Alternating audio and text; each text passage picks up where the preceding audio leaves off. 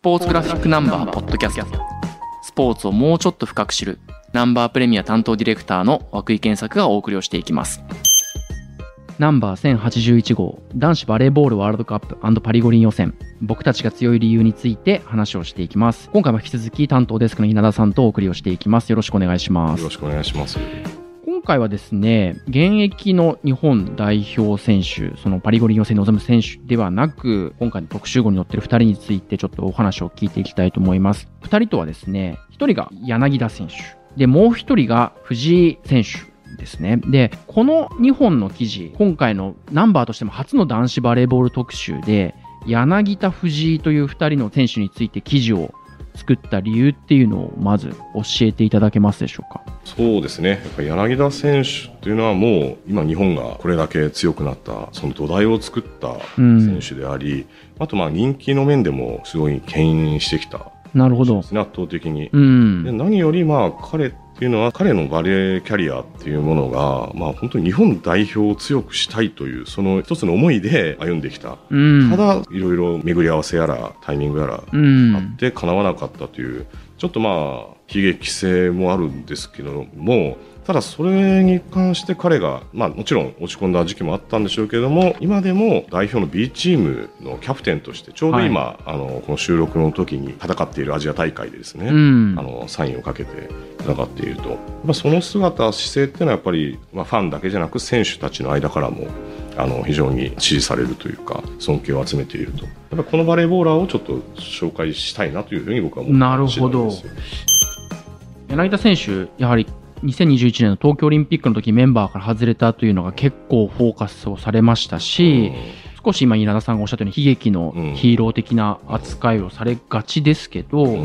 今回の記事を読んでいるともちろんその部分は触れつつもなんかすごい前向きだし、強いアスリートだなっていうのがもう一度伝わってくる記事になっているなと思ったんですけどそこは担当編集として何か意識した点っていうのはありますか？そうですね、まあ、彼っていうのは本当、まあ、ナチュラルボーンリーダーみたいな人で、リーダー？もうキャプテンと言ってもいいんですけれども、まあ、高校の時も東洋高校で、まあ、キャプテンとしても全国制覇して、はい、でインフルエンサーでもあるんですね、周りをこう引き上げていく。なるほど。この記事でも、まあ、大塚選手とか、あるいはまあその一緒に今、東京グレートベアーズっていうですね、はい、チームにいる、まあ、それを作ったあの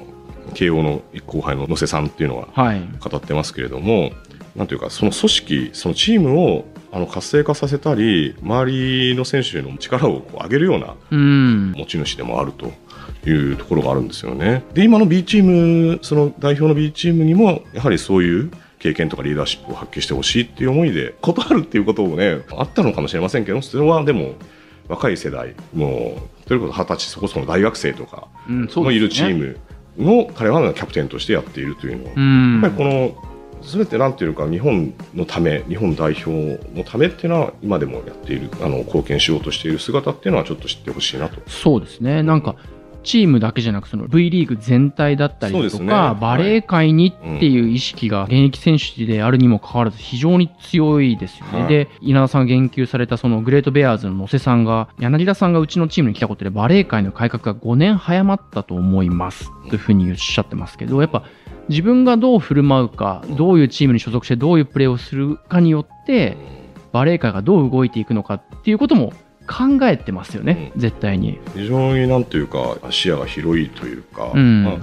ね、自分のことだけではなくバレエ界全体を見通せる、まあ、リーダーとして、ね、うんまあなんかやっぱり関係者の中ではもう彼はもう将来バレエ協会の会長になるであろうというぐらいの本当にもうそれぐらいの実績とリーダーシップを持った人だなというところですね。なるほど。あの、この柳田選手の記事、非常に読み応えのあるものになってますので、ぜひ読んでみてください。